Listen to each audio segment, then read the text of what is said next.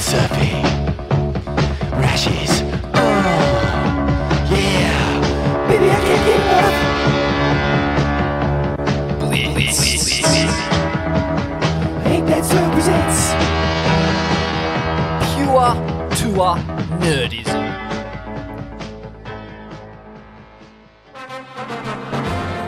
Yes, shredheads, waxheads, kooks and barneys, welcome to Blitzed. Pure tour nerdism with Smithy and Vaughan. The Sunset Contest men's and women's world tour event is a wrap, and what a classically sunset contest it was. Oh, I mean, it is a very odd wave, and you got to expect at a wave as hard to read, with as many variables, warps, and wobbles in it as Sunset, that there's going to be some strange results and some weird performances. And it was just an all round weird contest, but highly entertaining.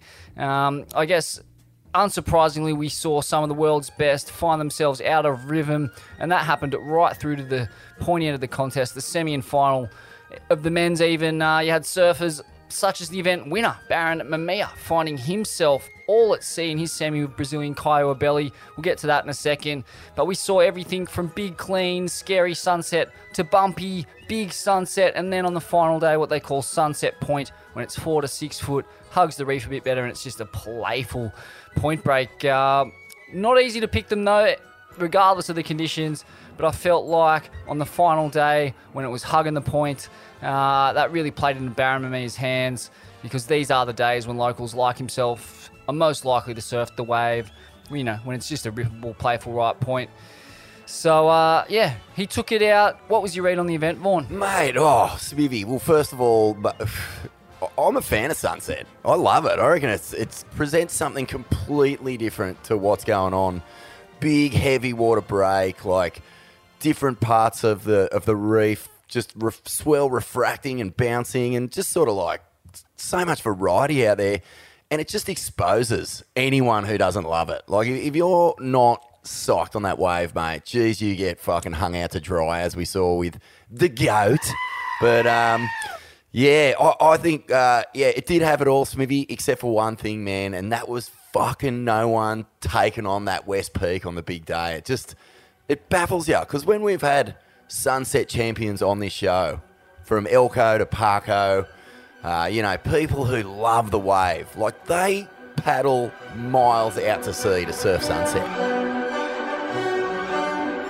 And um, I just feel like it was a missed opportunity. And I'm, I'm just wondering whether the judges had spoken to the surfers and just said, yeah, we'll just score two or three turns on the inside and that'll be good enough. Or, you know, did someone miss an opportunity there to go and ride one of those huge fading west peaks that, you know, Kong just jibber jabbered all over with his hand jive for, you know, the best part of a decade to uh, enormous success out there. So I thought that was a bit disappointing, really, just not seeing anyone really commit to the West Peak and surf sunset properly. Because what we were actually seeing was just the inside bowl get a fucking proper working over and, and not much else. No, it's a good point. It is a good point. Uh, I mean, something that we might have to raise with uh, one of the judges or former judges. It'd be interesting to get someone like Richie Porter's take on it. Uh, but let's get into the headlines. Hey.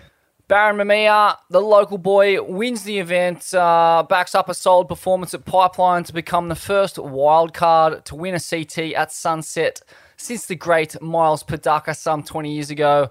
Uh, he's the first wild card to win a men's CT since Brazilian Bruno Santos in Tahiti back in 2008. And he had his whole crew there posted up in the back of a pickup truck, creating some serious racket that you could hear on the broadcast. Old school Polynesian style, classic scenes. I loved it. and, uh, you know, look, it just looked like he was having a lot of fun out there, you know, throwing little hand jives when he straightened out after putting a wave together. Plenty of aloha, not overawed by the situation at all.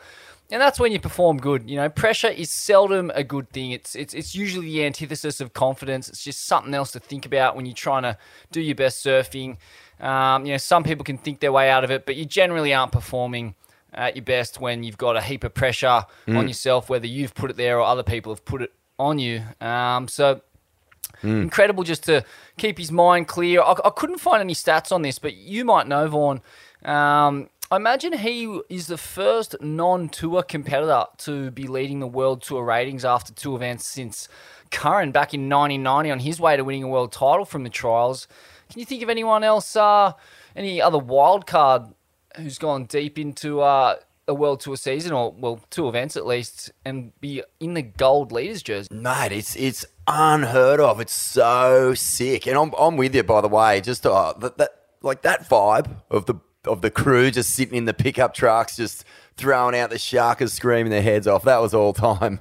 But I don't think even Barron can believe that he's world number one, man. I mean, the, you know what actually it reminds me of, Smithy? Years and years ago, uh, the very first comp of the entire season, I think it was called the Clearwater Classic. It was held at like DY or Manly. It sort of moved around a little bit. And a local guy called Ryan Allegich won it one year. And that was the like oddest like world number one ever, just about, because he it was when all the uh, you know the ratings and all that sort of stuff weren't on the two tier system, and so uh, there's definitely been some odd characters at world number one, but this is this is looking like a world title run, mate. Like you think about the waves that are coming up and how good Barron surfs. Like Portugal suits his style of surf, and he can, he's got the air game as well. But then you go to Bells, Margies, like there's no way he's not qualifying, right? Yeah, no, absolutely not. He's a near certainty to be on tour next year. Uh, I've got to admit, you know, I didn't see this coming. It was only between Pipe and Sunset that I even began to wrap my head around about uh, how good this kid's rail game is. Like, he released an edit which I watched between those events, and it was wall to wall, front side swerves, you know, like skits, meat hacks, tons of power, tons of speed through the turns. Reminded me a bit of Dorian, a bit of John John bit of Sunny Garcia, uh, even a bit of TVC with a bit of, with those lead-footed power jams and, and tons of power. But then he has has the balance with the speed and flow as well. Uh, and uh, you know, but then I'm watching that clip and I'm also thinking, yeah, it's Hawaii. Uh, you know, tons of juice behind you. Give anyone one of those tapered end bowls at backdoor, off the wall, or rocky rights, and they're going to do some damage on it. And uh, it kind of, yeah, just snuck up on me. You know, you take a local prodigy from the North Shore, and, and it's unlikely they're going to be putting Sunset in any edits or, or, or, you know, their A clips are coming from pipe, they're coming from backdoor, off the wall predominantly. And that's my memories of Barron. Hmm. Uh, but holy shit, this kid is red hot. 14th on the WQS last year. And with these two finishes on the CT, a certainty for the tour next year. And as you said, you know, he's got a crazy punt game, which he hasn't even have, had to dip into yet. Um, yeah, I mean, a bit about Barron, because just like the, the backstory of him is pretty fascinating. Uh, he uh, won a Vans Triple Crown of Surfing Rookie of the Year award in 2019, and also won the AI Andy Irons Breakthrough Performer of the Year award that year. According to Mason Ho, who's a, a close family friend of the Mamiya family, family, Barron's dad Barry pioneered the backside butt drag at Pipeline. Um, What? this is what Mason you saying say. he's the son of the OG rinsed corn? That's right. That's right. And interesting to note that, uh, you know, Barron barely even rinses the corner pipe. He just swerves backside pumping, no hands through the thing. So he's, uh, I mean, it, it kind of makes sense in, in a sense. Like the guy who pioneers one approach at pipeline, passes the flame onto his son, who pioneers another. I don't think there's anybody better in the Oh, world mate. at that pump, that backside pump in the chamber than Barron. Oh, the fresh Prince of Corn, Smithy. We've got a new one, mate. I, I agree. It's uh, that's exactly what you want to do. You want to take what you've learned from your, your folks or your mentors and uh, and take it to the next level. I agree. Uh, the Barron. Oh man, geez, just that year. Like, how well set up is it for a top five finish? And not considering the air games, but just the G Land, Chopes. I mean, J Bay is that that Formula One cut down that he's got, where he really drags that rail like from top to bottom. I mean, only Ethan Ewing was doing it with the same kind of flow that I saw at Sunset. So, yeah, geez, uh, he must be licking his lips, Smithy, licking them off. Absolutely. Uh, here's a bit about Barron from uh, Mason Ho and, and, and the entire Mamiya family and his old man too. He's just talking, rapping on the family in a, old Surfer magazine article. Uh, he said Barry Mamiya was one of the first guys to grab rail backside and let the ass just drag, all stylish. Before then, everybody would grab their rail and stay over their board, all box stance, no ass drag. And he also had this to say about uh, Barron on the come up. I mean, because we didn't, you know, we knew bits about him uh, outside of Hawaii, but uh, in Hawaii, this win was no surprise. You know, he's he's grown up at Haleiwa. That's his local, an, a, a rippable open ocean right, and he's a regular at Sunset. Uh, and this is what Mason had to say. It's been crazy and fun watching Barron's surfing progress over the years. Once he hit 16, it's been like a raging fire of flaring all over the North Shore. Now he's easily one of my favourite surfers to watch at all the main spots like Sunset, Haleiwa, and Pipeline. And um, yeah, obviously the Hoes are a huge influence on Barron and Mia. The the two families are really tight. Uh, and this is what Barron had to say about the Hoes. What I loved about Derek and Mike, besides their obvious style in big surf, is that they were always so surf stoked. And then growing up with Mason, he's just himself on every wave. That's the best. And I saw plenty of that in Barron's performance. He was absolutely vibing. He was frothing. He was having a hell time. And, uh, you know, if you can cultivate that headspace in a competitive environment, mate, you're you're going to be very difficult to beat. Let's have a look at his road to victory. Uh, opening round gets one back on Slater after the goats. Last minute pipe heroics uh, condemned him to the elimination round. Callum Robson in second place in that opening round heat. The round of 32 against Italo Ferreira, the uh, the former world champ. This is one of my favourite heats. You know, big eight to ten foot sunset, and Barron is just toying with it. There was one particularly memorable roundhouse cut back. He, he hooks a turn onto the bottom of an eight to ten foot foam ball as the lip is kind of thrown, and it just squirts him out with a ton of speed straight to another turn, and then a big closeout hit again onto a huge like he, he just kept connecting with the foam ball as it was pushing mm. sideways under him. Crazy shit, like so in rhythm. Italo, on the other hand, I mean, he just looked like a guy who'd spent barely any time on the North Shore this year, which he hasn't. Uh, he just didn't look all that interested to me, or at least he was, you know, just terribly out of rhythm in Hawaii. It, it's not a place you can just rock up and expect to do well, especially at sunset, as you said, Vaughn. You got to love it. You got to put your time in out there to get a handle on that lineup. And uh, yeah, he was he was disappointing. surely, mate, enough years have gone by where guys have decided to get stay home and train, and it's just gone pear shaped. It's just gone balloon not wrong on every level. And um, you know, I think we touched on it in an earlier blitz, Smithy, leading into the Hawaiian League. You know, how much is this this absence from getting in the juice because it was a fucking cooking season. Holy smokes, surf was just churning out relentlessly over there, swell after swell after swell.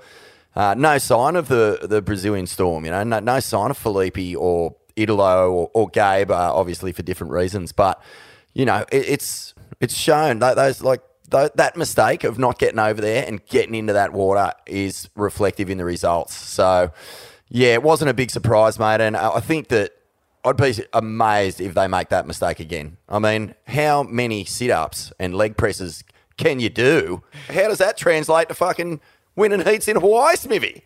Totally. Come and on, you look at you look at the Brazilians who did do well, and it's it's the battlers, you know, it's the grinders, your, your David Silvas, your Caio Ibellis.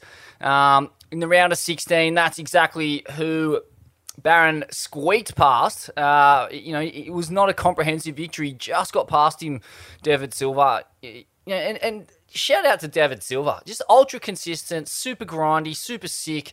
Um, you know, those backside bottom turns, like just so much commitment and just savages the lip uh, when he hits it. It, it. It's it's impressive, man. There's no easy heats against Brazilians, and uh, only God knows how they managed to, to just have the read on every single wave on tour. You know, Sunset, it it's just a fucking to me it's a maze i look at that you look at it from shore and you don't know what the hell you're looking at when you just it's such a baffling lineup there's peaks rolling in everywhere you know a good fucking 70% of them turned into one section burgers and then here you got these brazilian guys seemingly out of their depth Caio Ibelli David Silva but just putting up solid numbers every heat um, you forced Barron to you know drop a pair of sevens to beat him yeah, it was a, a solid performance from uh, the underground browsers, but uh, yeah, Barron squeaked past him there. And, and Smithy, we got to give a shout out, mate. Sorry to uh, cut you off there, but we got to give a shout out to Jaddy just sending it over the over the falls from way out. Did you cop that one? Oh, I didn't. it was one of the beatings of the entire Oh, event. It, it was uh, Yes, going yes. over Niagara Falls in a barrel. Yeah, yeah, I did. Yeah, absolutely commitment. I mean, these guys aren't going to die wanting, and yeah, they're, they're inspiring to watch, man. Just as a, a sheer sports fan who loves to see people putting their all in and you know performing with desire and heart and grit. You know, the, the, the Brazilian underground, man, they have the mortgage on it. Uh, they have for a good decade now, and it's a, a credit to them. Uh, in the quarters, Barron comes up against Seth Moniz, another local lad, uh, every bit as steeped in surf royalty pedigree as Barron and Mason and, and the rest of them. But uh, yeah, Seth just out of rhythm the entire heat. Wave selection was off. Couldn't find the ones that bowled and hugged the reef like Barron could, uh, which just goes to show how tricky this lineup is. I mean, if anyone's going to be on the good ones out there, you'd expect Seth Moniz to be on them. Uh, that said, had he stuck an end section, uh, an end section hit on the end of one three turn combo, it might have been a different story. But that end section at sunset is a floppy, sloppy piece of shit. You wanted your points in the bank before you got there. Uh, how many how many failed foam rides and uh, re-entries did we see in, in an event on that, that fucking rubbish end section? It was hilarious. It must have been a thousand. Uh, but It's yeah, the full clamp, isn't it? It's a it's a full like Venus flytrap. It just like goes kapow, and it's it's it's it gives you nothing really. I mean, if you've got the timing absolutely bang on to the nanosecond, you can do it. You know, we saw uh, Connor O'Leary get away with a fucking mondo backside under the lipper on that end bit that was just so treacherous. And uh, but yeah, any other like you know, a, a hair, the width of a hair either side of that, and you are going to get fucking detonated, man. That that end section is a dog's brekkie. It's Yeah, fucking I- rubbish. I mean, there's there's that end section, but there's also just on the smaller, more tapered ones. There's this like. Uh, I don't know. It, it rears up and looks like it's going to offer something to hit, but by the time you've hit it, it fizzled out into fatness. You know that bit, not not the not the Connor O'Leary fucking West Peak, whatever the fuck that was. We'll get to that. But yeah, I, I'm kind of just Yeah. anyway. But uh, moving along, he draws Caio Ibelli in the semis, and uh, you know this is where it just got weird. Like after all they'd been through, both Kaio and Barron, to get to this point in the event, they both just turned in absolute shockers in the semi. It's just a comedy of priority errors from both surfers. Both surfers struggling to find any rhythm with the conditions. And uh, yeah, it's just not often that you see that many blown waves in a heat at this stage of the contest. And I've got to say, one of my favourite parts of the whole event was Barron's choke with two minutes to go, needing a three point ride, holding priority, takes off on a small closeout and attempts this like horrible, awkward looking floater. Looked like something I'd do, Vaughn. Uh, he doesn't stick it. and he ends up handing priority back to Caio, doesn't get the score. It was probably the only wave he didn't surf for fun or with aloha the entire event, and it showed. He just like all of a sudden had scores on his minds, needed three, needed to rip off one maneuver. Absolutely choked, but it gets more bizarre because with only 30 seconds to go, Caio inexplicably gives him a wave under his priority. It's like a, a, thro- a frothy inside one, but he only needs to rip off one decent turn to get the score. Barron does that. He connects it all the way through the vowels on the shore he, and just gets the score. An unbelievable melt from the Brazilian. Those guys usually have the priority system on lock. Um, you know, the wave selection is usually flawless. It's one of the, the big ingredients to their success. But yeah, Caio, mate, that one's going to keep him awake. He'll be playing bed karate for months after that. Every now and again, you just get these brain explosion heats, and they just, they must be the ones that you just never, ever, you, know, you, you almost can't talk about. It's like losing the grand final and you just can't watch the video of it. It's, it's just one that will sit with him for a long time because he looked like, he looked like he was going to pull off something special, Caio, the way he was surfing. Uh, off the back of a good result of pipeline, you know, like really in career best form, and um, just goes to show, man. Fuck, I, I actually thought that uh, the surf dropping off to the extent that it did on that final day really brought a, quite a few people unstuck. And it, it's like you paddle out expecting something, and if it doesn't turn up, not being able to just rearrange or readjust and, and just apply that sort of a, a fresh mentality to the lineup. Because, like, I mean, Jack Robbo is a, a perfect example of that. Just got lost. Have you ever seen him look more lost? And um, I think Caio and uh, and Barron just had a bit of that in that heat. So yeah, I mean, it, did really well to get that connection through. Fuck, that's a hard thing to do is link up that outside break into Val's. Gnarly. But, you know, that's where he would have been catching waves as a little grommy. And uh, to finish it off with that tiny little vert snap in front of all the crew it would have felt so good. Oh, how good were the cheers? The roars going up from the back of the pickup. So iconic. Um, and then in the, in the final, he uh, draws Kanoa. And, uh, you know, there was only three surfers who deserved to win this event, in my opinion. Uh, and they were Barron Mia, Ethan Ewing, and Kanoa Igarashi, from what I saw. Um, the Vortex Shaman, the Sunset Whisperer, Jack Robinson, you know, he was in incredible form throughout, but he got done by Kanoa, and uh, that was just, you know, that was just a, a, clinical performance by Kanoa. He, got an, an eight under Jack's priority. Uh, this was kind of when it, as you said, the, the swell declined a bit. It was sunset point, but mate, Kanoa's rail game, it's just scintillating. It's, you know, there's hacks, there's carves, there's spinners. He throws the full kit bag at it every time without skipping a beat. Super fast, super fluid, and above all, just super consistent. Um, but, mate, he just had a bizarre final. Like I, I, I don't, I, I didn't know really what to make of it. I mean, after the the semi against Ewing, Ethan Ewing, you know, I was thinking, oh, that semi final is basically has decided the winner of this event. I just thought for sure um, either Kanoa or Ethan were going to go on to win it. Uh, but yeah, he gets to the final, and I don't know if it was fatigue or what, but he just fumbled some regulation turns that had been money for him all event, and you just can't do that against quality like Mamiya. Uh, but uh, we should talk about Kanoa's run, Vaughan, because yeah, it was remarkable. That that Ethan Ewing heat was, you know, it was probably the the, the heat of the event. Um, the, the water Yeah. angle. Uh, there was one wave of Kanoa's in particular, essentially his heat-winning wave, uh, and the water angle of it, the, that man hack to down carve on a well overhead Polynesian, just perfect blue bowl for that nine-point ride. It just had me tingling all over. It was classical sunset. Um, and then he just you know backs up with an end section hit on this treacherous six to eight foot foamy section. The board stuck to him like glue. It was an impossible maneuver. Uh, there was a flowing carve in between. Just incredible surfing. It's easy to forget how good Kanoa is, hey? Like the, the variety in each one of his turns, Smithy, is he's never kind of just banking on one turn. You know what I mean? Like if, if, if he's hitting the lip, you don't know if he's going to sort of like carve down out of it or just release the fins. And I think when he's at his absolute best, that's the sort of flow state that he's that he's in, where it's just full reaction in the in the millisecond to you know, create something out of whatever's coming at him. But he's able to add that like little bit of X factor to it all.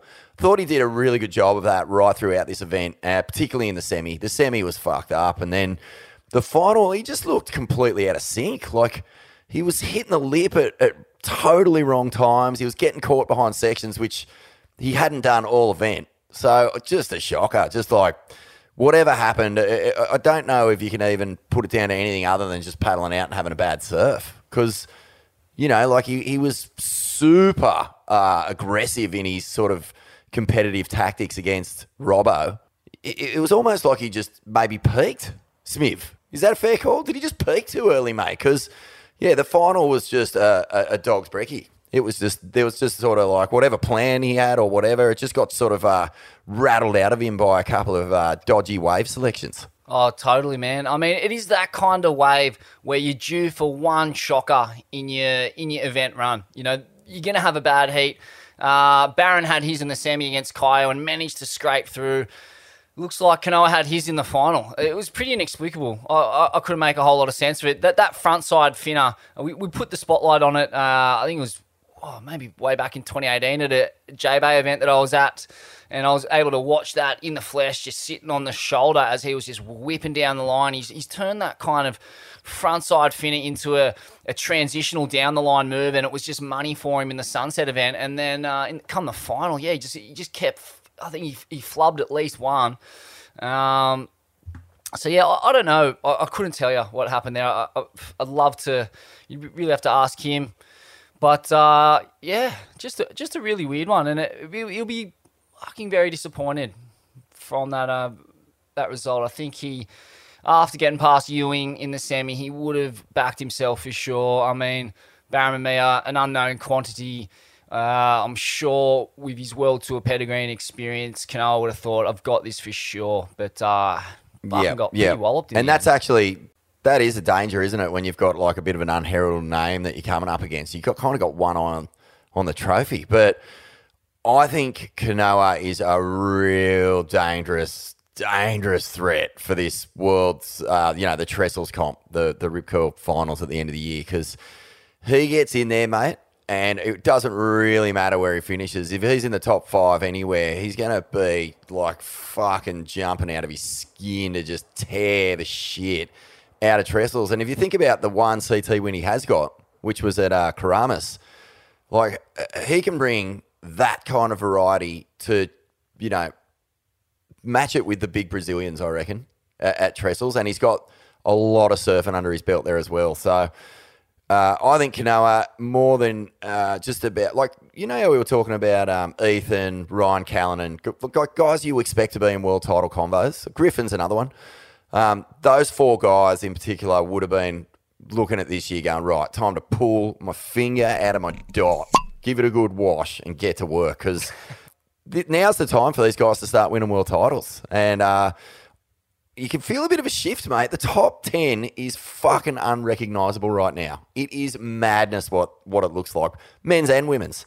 And uh, I think there's a, a bit of a changing of the guard. And if there's one thing, that, that intent uh, that Kanoa showed throughout this event is really, it's fizzing. It's proper fizz. Yeah, it's a good point, actually. Uh, that event that he won at Keramas, that was also Barron's World Tour debut. He got the wild card there after Slater withdrew from injury and, and got a 25th place. So maybe ma- maybe Kanoa was like, yeah, I've seen what you look like in a World Tour event. Uh, man, you, you- you're not a lot of chop. Uh, maybe that played into the, the arrogance leading into the final if that's what was there. But it's a good point. If he can get into that top five at the end at Trestles, you know, he would have spent a lot of time there over the years.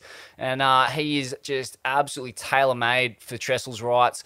You know, they talk a lot about the judges needing to feel something when they watch a surfer. That's that that X factor, and Kanoa just reeks of it. There's an electricity in his surfing. The, the body positions he gets into when he hits it, it's as good as you can imagine. Plus some, you know, like just the the body lingo is just so clinical, stylish, just fucking electric, scintillating surfing. So I think you're spot on, Vaughn. I reckon. Uh, I reckon he'll back himself to get into the top five, and if he does, fucking watch out. And Smithy, like, just think about that fucking one big tail blow he did. Did you see the water that came off his rail? It fucking went to the moon. It was such a big turn.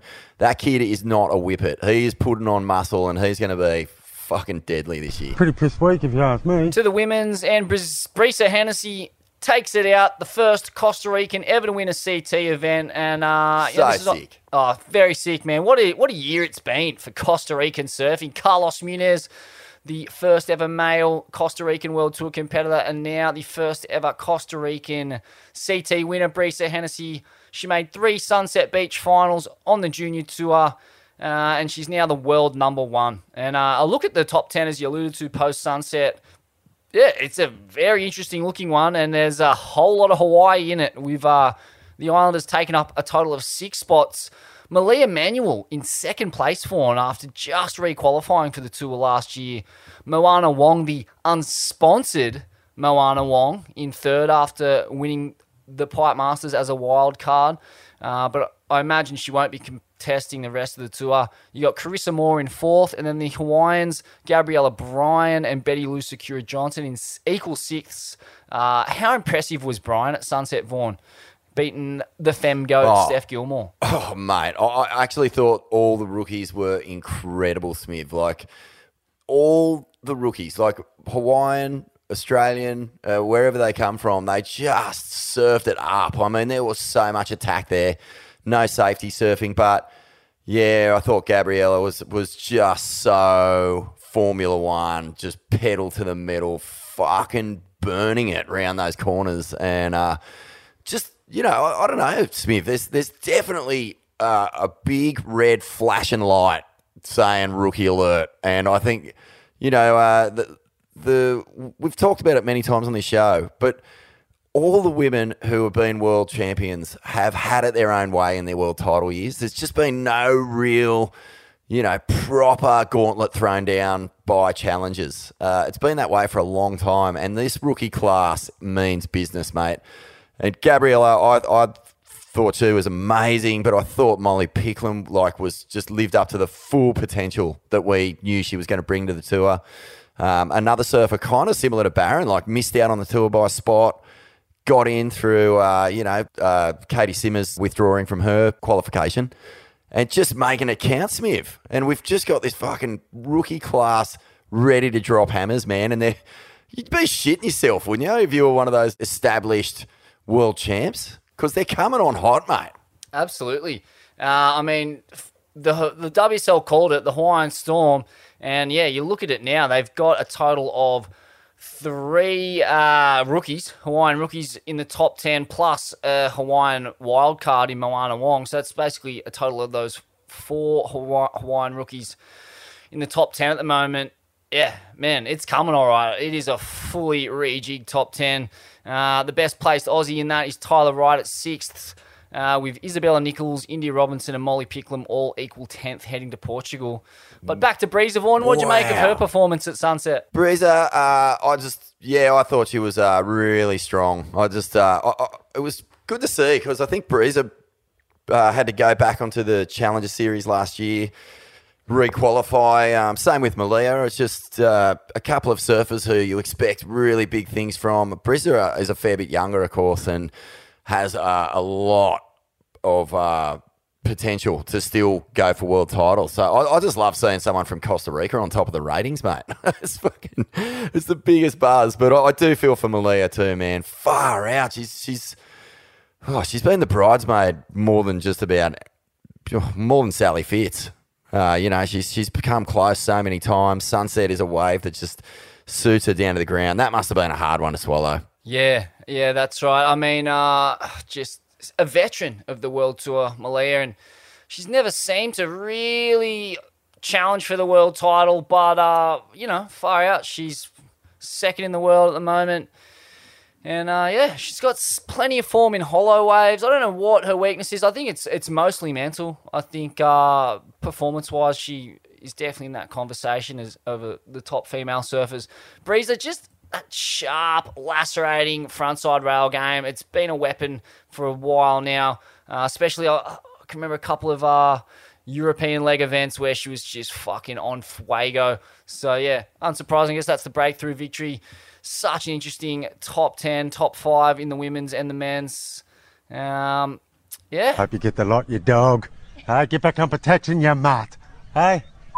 Dog. Oh, sorry. goat watch Vaughan. Goat watch. I, I, I just was so blown away by that fucking debacle, mate. It was an absolute schmozzle. John John and Goat, weird. Super weird. The first ever interference on a surfer in an overlapping heat was not even in the same heat. Another first for the goat, not the one he'll be frothing on. But uh, I mean, for mine, they've really got to look at that in, in interpretation of the interference call because uh, I mean, like, I guess the clue is in the name, really. Interference. Uh, you know, th- surely needs to be a bit more of a direct effect on the surfer, the victim's ride. You know, Slater's pretty much kicked out by the time John has stood up. He's clearly not affected his ride. They're not even in the same heat. If you're going to put surfers out there in overlapping heats, you know, especially surfers of that stature, although I'm not sure that really matters, but, you know, just be a bit liberal with the interpretation. Just use common sense, surely. Um. John's ride, not affected. I mean, Billy Kemper, the Billy Kemper 0 1, yeah, like they're definitely a bit closer. I, I, I think there's much more of an argument for that call being the correct one, but the John Slater one, it, it just seemed it just seemed overcooked and, and not what was in the interest of any surf fan or the event. Oh, I couldn't agree more, mate. I just thought, what a waste. Just was so clearly inconsequential to everything. And it, it rubbed out uh, a really good opportunity for everyone to enjoy a heat with Kelly Slater at sunset and see what he was going to be made of out there. It just rattled him to pieces. 2.5 for his total heat score. So he pretty much just packed up shop after the interference and just thought, you got the sense he was never going to paddle our Sunset Beach ever again. Yeah, that's right. I mean, we, we should also give credit to Matty McGillivray, the South African, you know, sitting on a, a nine point ride by that point. Uh, so, you know, he was going to be hard to beat from that position. I, I think he tallied a combined total around 15 uh, with a nine and a six. So that, that's a breakthrough win for Matty. He's, uh, you know, he's been toiling and battling and, uh, you know, Sunset really just did suit those natural footers, the, the kind of bigger bodies on tour, of which he's one. Uh, so that was a, a quality performance from him. But yeah, the GOAT just never looked at ease out there.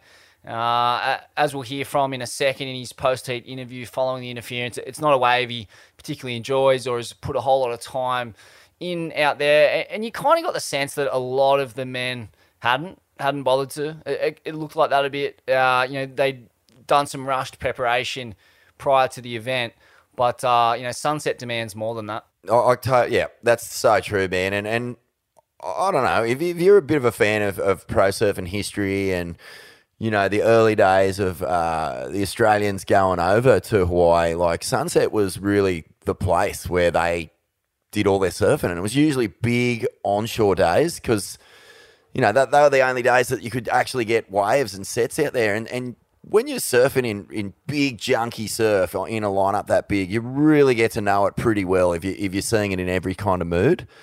And I think there is an apathy. It's so obvious, Smiv, to achieve a monstrous advantage just by putting in a bit of extra time.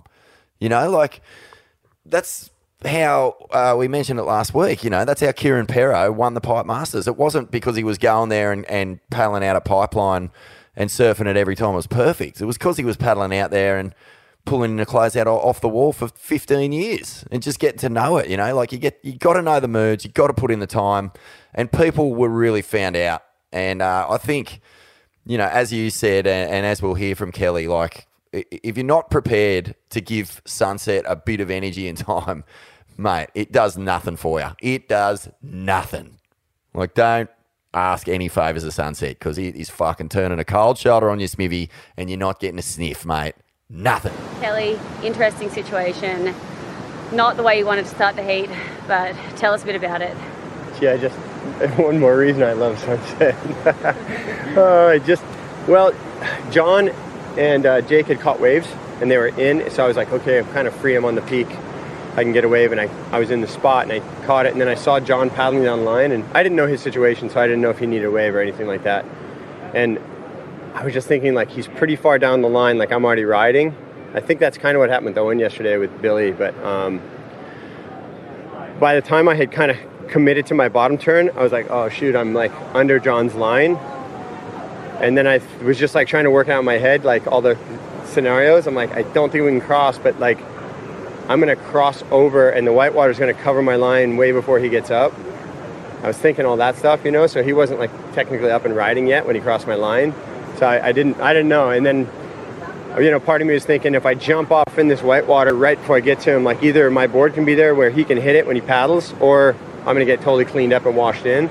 So I just like made the wrong choice really. And then, um, uh, yeah, Matt had a nine. I don't know if I think Matt maybe already had his nine at that point, uh, and a and a two or something. So I was with that, I'm straight out of the heat. So it was over before it started. Yeah, and I mean that's never actually happened yet in competition. I think a non-priority interference on a priority heat. So I mean, Yeah. you, you're the first, but um, get Came up with it. I should I should probably like uh, work all the problems out. You know. But nonetheless, you've had a first.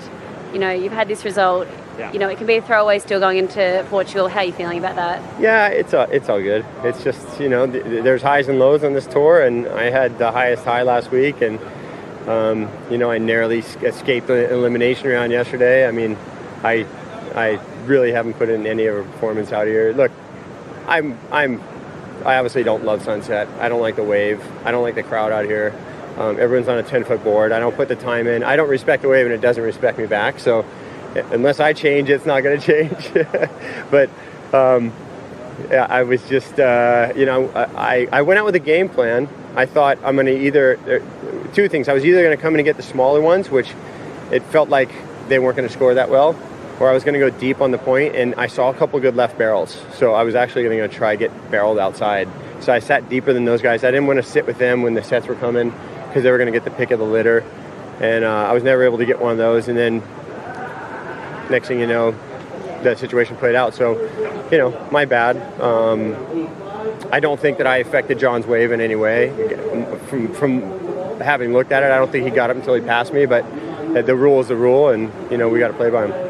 of the highs and lows. Thanks for keeping it exciting and good luck in Portugal. Hey, get back on protection, you mutt. Ethan Ewing and Connor O'Leary fly the flag for the Aussies. Vaughan, uh, yeah. Ewing, uh, he had the surfing. he had the surfing world salivating with his scintillating, unbelievably smooth rail game. Um, yeah, I mean, he, he's been compared to Andy Irons and Curren, but he was looking more and more like Fanning as the event wore on. His ability to maintain that technique, that uh, unique body positioning, and just keep surfing, keep his surfing intact no matter what the ocean throws at him. It's pure Fanning, in my opinion, but uh, you know, Ewing's doing it all his own way too. There's he, he's a, a melting pot of some of the greatest rail exponents in surfing history. I think Makua called him part Fanning, part Melling, and part AI on the broadcast, which I thought was pretty apt. But uh, yeah, talk to us about Ewing's performance. Whoa, man, just completely inspiring, and I was just so stoked too because we uh, we got the nose, we got the nose from Parko's nose. Parko's nose, Parko's nose. You could do worse than having Parko's nose in your ear before every comp because he picked it. He said that he's a beast. He surfs a place a lot. He loves the wave. He's got the best read on the uh, the outside peak onto that inside bowl. He he really does sort of adopt that that uh, new style of, of John John surfing out there, you know, where you you really getting that high speed arc out of your first turn and then just burying rail on your second.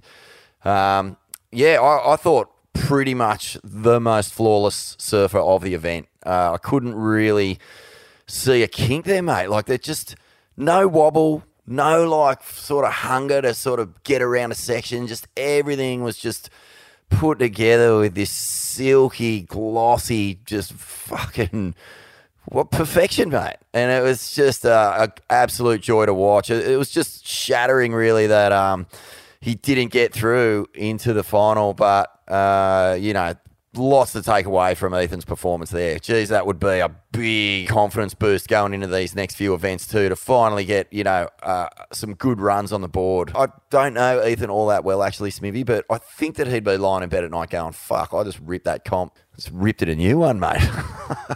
Because you'd have to feel good. Like, you know, when you're surfing well, all of us, all of us out there in Swellian land, when we're on a heater, you fucking know, mate. It doesn't happen a lot for, for your average punter, but I don't think there'd be one cell in Ethan's body that would be thinking I could surf better than I did in that comp. No, absolutely, and he might have gone all the way. I mean, against Kanoa in the in the semi, there was one wave at the end there, and it just didn't give him that bonus section. And if it had have, he would have gone through. So Sunset kind of let him down in the end, but uh, it's prone to doing that. It's a hard one. It's uh, you know your wave selection's just got to be flawless, and not many international surfers have the read on that joint, unfortunately. So I don't know what uh what he'd be thinking there. Whether maybe he should have put a bit more time in.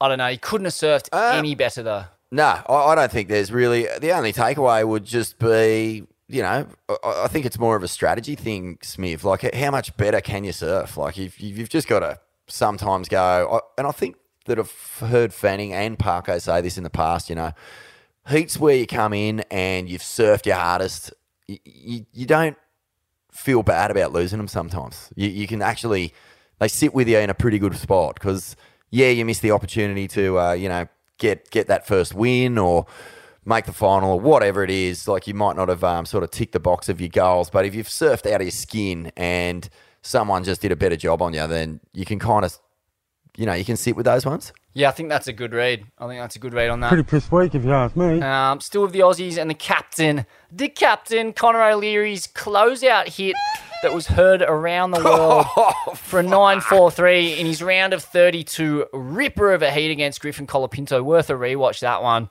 I mean, that is one of the best, most committed, most consequential turns we've ever seen in the history of the world tour, surely, Vaughan. Oh, put your head in the mouth of a fucking crocodile. That's like get a saltwater crocker up the Northern Territory and just lie down in it because that's what he was doing. He was just. He was in the jaws, mate. He was in the maw. And uh, when he hit it, I was just like, oh no. I, I think I actually sort sort of did that breath and let out a little yelp because I was just going, oh, this is going to be a real slap down, you know, like uh, proper, proper grabbing someone's ankles and just whipping them onto the onto the uh, into the deep water, but he just rode it so good. That that to me is there's a there's a confidence that's there with Connor that we've been waiting for, Smithy, because we've always said, you know, fuck, how does a guy who surfs this fucking good not get the results? And and to hit that section that late and just right out of it. I mean, how fast do you reckon he was going when he hit the bottom of that thing? He must have been going Mach 10. And the G's on his knees would have just been pure pressure. Surprised that he's got any cartilage left. It was just a fucking monster man turn, wasn't it? Man, I think that's the rub on Connor too. It's not only that he's surfing so well, he is a turbo jacked super athlete. Like we're talking about someone who's tipping the scales at 92 kilograms. He's basically the size of Willian Cardoso, but it's pure muscle. And we see how hard he trains up here on the Northern Rivers. It's remarkable. I can't remember a surfer in history that has carried his kind of physique. And I get the feeling, you know, if it was anyone else in the world who tried to hit that section, bar maybe Medina. I mean, if it was someone like Toledo or, you know, one of those more spindly frames, they'd still be searching for the other half of him. Fucking hell.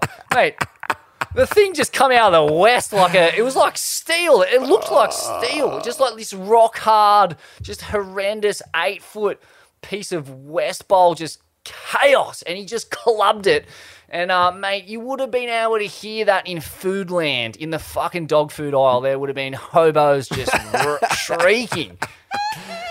Oh, mate, yeah, you're so right. Anyone else would have just been instantly vaporized, just be fucking little particles floating on the fucking north wind over uh, over the fields there into Sunset Elementary. But oh yeah, that was a good turn. One of the highlights for sure. And actually, I just I thought Filipe was classic Filipe. Hey, like you know, he, he sort of disappears in the big, chunky, gnarly, uh, hollow, uh, committed reef waves, but.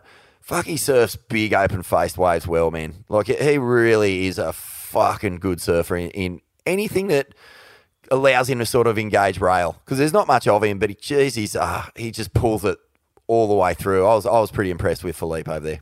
Yeah, so accurate, so precise. Like you said, give him a big, a big frontside canvas and let him go to work. And he's an absolute artist. Uh, fuck, man. There's almost no other surfer I'd rather watch go frontside. Incredible surfer.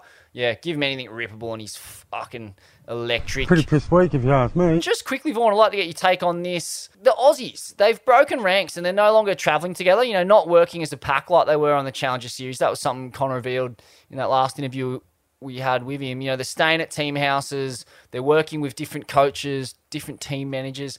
I just wonder, you know, he, I just was listening to the Brazilians during Caio's heats as he went deep in the contest, and you can just hear him howling like it's a, that full team atmosphere. And um, having spent years covering the world tour and just watching how they move about events and how in each other's corner they are, I just wonder whether that's a bit of a mistake from the Australians to, to let you know companies and team managers and coaches come in between the chemistry and the, the patriotism that they'd worked so hard to galvanise on the Challenger Series. Mate, that is such a good insight, isn't it? And the proof's in the pudding, Smith. We got one surfer in the top 10 on the men's side, and I think maybe two in the women's, maybe three, but it's. it's did we learn nothing from like the success of the Challenger Series and, and how how important that was to that big final push in the last couple of events? Like we started off slow on the challenge Series, if you remember, but once we hit Europe and uh, everyone was living in everyone's back pockets, going down the beach as a team, cheering each other's on. Like I mean, you're surfing for something bigger than yourself, and it works, mate. And it clearly works, and it has worked for the Brazilian Storm, and it worked for the Momentum generation, and it worked for the Cooley kids. These movements are brotherhoods and sisterhoods. You know, like it's. I, I think you're bang on, man. And if if I was uh, Connor O'Leary, I'd be calling up those uh, at least the fellow rookies and just going, "Come on, guys, like."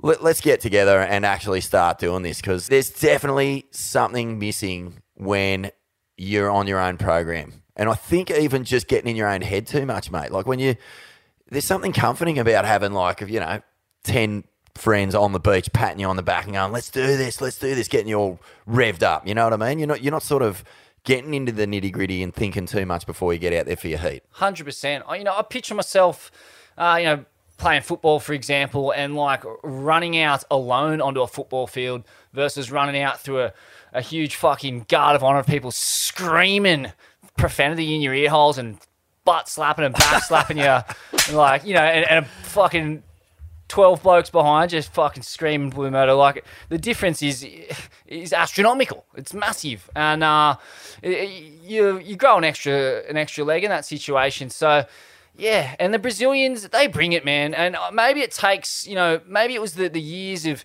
you know being degraded uh, as these kind of no hopers that, that put them in that, that that box together where they were just revved up, or maybe it's the shared hardship of their upbringings and the poverty and the, the crime, or I don't know what it is, but something's galvanized them and they keep it together at the world tour level. Um, and, and there's just this respect once you're at that level. There is a respect there, um, you know. And uh, Medina, I don't know what's going on in his world, but it's interesting to note that you know he's the big dog I guess, in Brazilian surfing. And he had that falling out with Caio. But then when Caio gets deep in the event, like the Brazilians are so in his corner. They're, they're not backing Medina over Caio. It's just a, a uniform level of support. Um, yeah, and I mean, you were there thereabouts in 2007 when Fanning broke the Australian world title drought. You know, the first uh, men's world title winner since Occy in 99, was it? And uh, I mean, what was the, the feeling around about those those years. In my memory, it was super patriotic. You know, you had those lunatics like Nathan Hedge just fucking screaming in your ear. Oh, uh, and it was just Yeah, it, it was no, mate. It was it was a full blown Aussie push to to claim surfing back. You know, to claim back the status as the best surfing nation, and that wasn't just at a CT level. I mean, more importantly, that was on the QS. There was uh, the LMB um, movement, which basically just took every single person and put a, a big uh, elastic band around them all and said, "Come in." You know, like we're we're doing this together. We're not we're not just you know taken off. So that that was uh, started a couple of years before Fanning. Um, it just gave all the battlers, uh, you know, a sense of family on tour, and and as a result, you know, by the time uh, the Cooley kids came through, you're talking about guys who had been best friends since they were, you know, 11 years old and younger.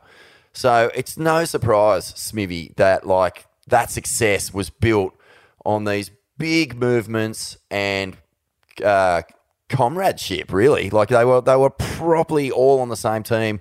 A win for one was a win for everyone. And right now, I just feel like Australian surfing. It's just been in a place for too long where it's all about the individual and not enough about the team. The Irukandjis in the Olympics of all things really broke that mold and, and brought us back to a team mentality. And I think uh, the the Challenger Series guys took that, ran with it, had success. They've got to start bringing it to the CTs, mate. Or we're just we're going to just have these sort of random results here and there, but maybe not push a deep wedge back into space occupied by the Brazilians and and this next wave of Hawaiians. Such a good point. I I don't have the exact uh, you know scientific data, but I'm sure on a neurochemical level that when you have crew in your corner supporting you, there'd be all kinds of you know oxytocin, dopamine stuff just flooding your your, your brain and central nervous system that, that gets you up for the fight in a way that when you're just going one out, it can't. And um, you know. You're so right. The Irukandjis was such a, a breakthrough moment for Australian surfing, where we had a guy, Owen Wright, surfing absolute, you know, Japanese onshore dribble. He was the last guy you'd think would uh, prosper in conditions like that, and yet just based on pure patriotism, uh, the froth of being in a team, he got the bronze for Australia, and and basically just topped off one of the greatest moments in Australian surfing history. Fuck, it was good. And I think so much of that was on the back of that heavy team energy, that team spirit. Um, so I don't know what to do there. I mean, Yeah. we can't do anything. It's Mate, up- maybe it's up to you and me, Smithy. No, maybe it's up to you and me, mate. Maybe we've got to just get a couple of old Balmain Tigers singlets on, head down the beach like Laurie Nichols, and just start fucking dancing like Peter Garrett, screaming up the Aussies every time they run out for eight. Oh, mate, don't worry. I think, uh, yeah, you're looking into your, to your crystal ball there because I think that's on the cards, Vaughan, come the Bells Beach Classic. Uh, but stay tuned for that announcement. Get back on protecting your mat. The women, Vaughan, India Robinson progressed to the quarters where she was beaten by the North Shore prodigy Betty Lou Sakura Johnson. Uh, you know, the Aussie powerhouse. She looked at home. Some similarities between Sunset and Bells Beach, uh, which is one of her home breaks. She's got that stocky frame, um, you know, just powerful frame. A lot of, uh, yeah, just commitment and just strength through her core and, and legs. So uh, unsurprising to see her, you know, perform well there. Uh, Molly Picklum also. Yeah, I was just going to say, Smithy. Yeah, I, I, think um, worth mentioning again. Like Sunset Beach is a heavy wave. You take a take a lip on the head there, you get rolled around underwater, it shakes you up. And I thought India was just fucking awesome out there, um, because she was coming back from um, basically like a concussion uh, that ruled her out of pipeline on the big days. You know, like it's it, it takes so much courage to know when you're you've got to do right by you. Even though all of that opportunity, all that expectation, she would have had friends at home, you know, knowing that they're all excited to see her surf in these events. To get a quarterfinal in, in pump and surf, big props for India. And and I'm just so stoked she got a result early, man, because you know each time they uh, turn the screws and, and sort of solidify their place in the, uh, above that cutoff mark, geez, it puts pressure on um, you know the the old guard like Steph and Sally. They would be nervous right now for sure. Yeah, that's right, uh, mate. It's, so true. The the top ten, it's looking very different to previous years. Icons like Sally Fitz and Steph outside of uh, the top ten, and, maybe even the cutoff at this point. Uh, I'm just having a look at the rankings now. But yeah, another standout performer from the event. You touched on it before, Vaughan, Molly Picklum, the Sunny Coast Charger. She had a serious crack over there. Uh, what did you make of her performance? Yeah, just I'm you know huge fan of Molly. Just uh, I love her attitude. She's sort of cheeky, gung ho, like a real character. Just has such a a sharp rail game, man. She really can uh, jag turns with a lot of power, but you know really nice sort of speedy style and far out, man. I'm just stoked she's in there. Stoked she's in. there. I thought her performance at Sunset was unreal. You know, knocking out um, Carissa Moore. That's a big, big deal. Hey, And finally, Vaughan, I'd just like to put the spotlight on Caio Ibelli. He's had an incredible run in Hawaii. Uh, you know, this is an uncelebrated Brazilian grinder who just won't be denied. He's been dominating bigger names the entire Hawaiian leg, and uh, you know you can just hear the Brazilian contingent going ham on the broadcast. Uh, he's you know essentially the new school Jadson Andre in a lot of ways, and uh, you know I actually have spent a bit of time with Caio. We did a boat trip to the Ments. Uh, well, he, he would have been 16 years old then. Um, he was the, the the national junior Brazilian champ at the moment. He was uh, fresh off that famous King of the Groms heat against Medina, in which Medina dropped, I think it was two perfect tens for a couple of crazy punts, one Superman and something else. Uh, and those two, interestingly, have had a remarkable falling out since then. Um, and how karmic that Caio got Medina's spot on the world tour. And, uh, you know, this It's is a guy. Yeah. And, and interestingly, that boat trip that we put together, which was with uh, Jack Robbo, was 11, Conner Coffin, was about 15 or 16, and Ian Gentil.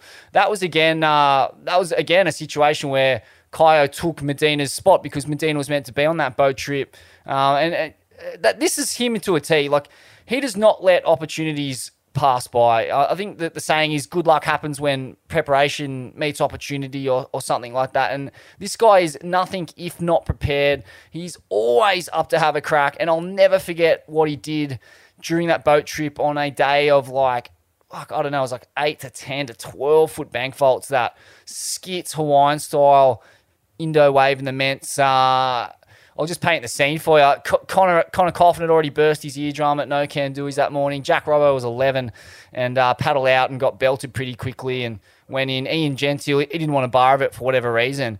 So that left just me and Caio out there. Uh, you know, I was the fuck, I'd organised a trip, so I felt obliged to at, at least be out there to provide some kind of moral support. that was about all.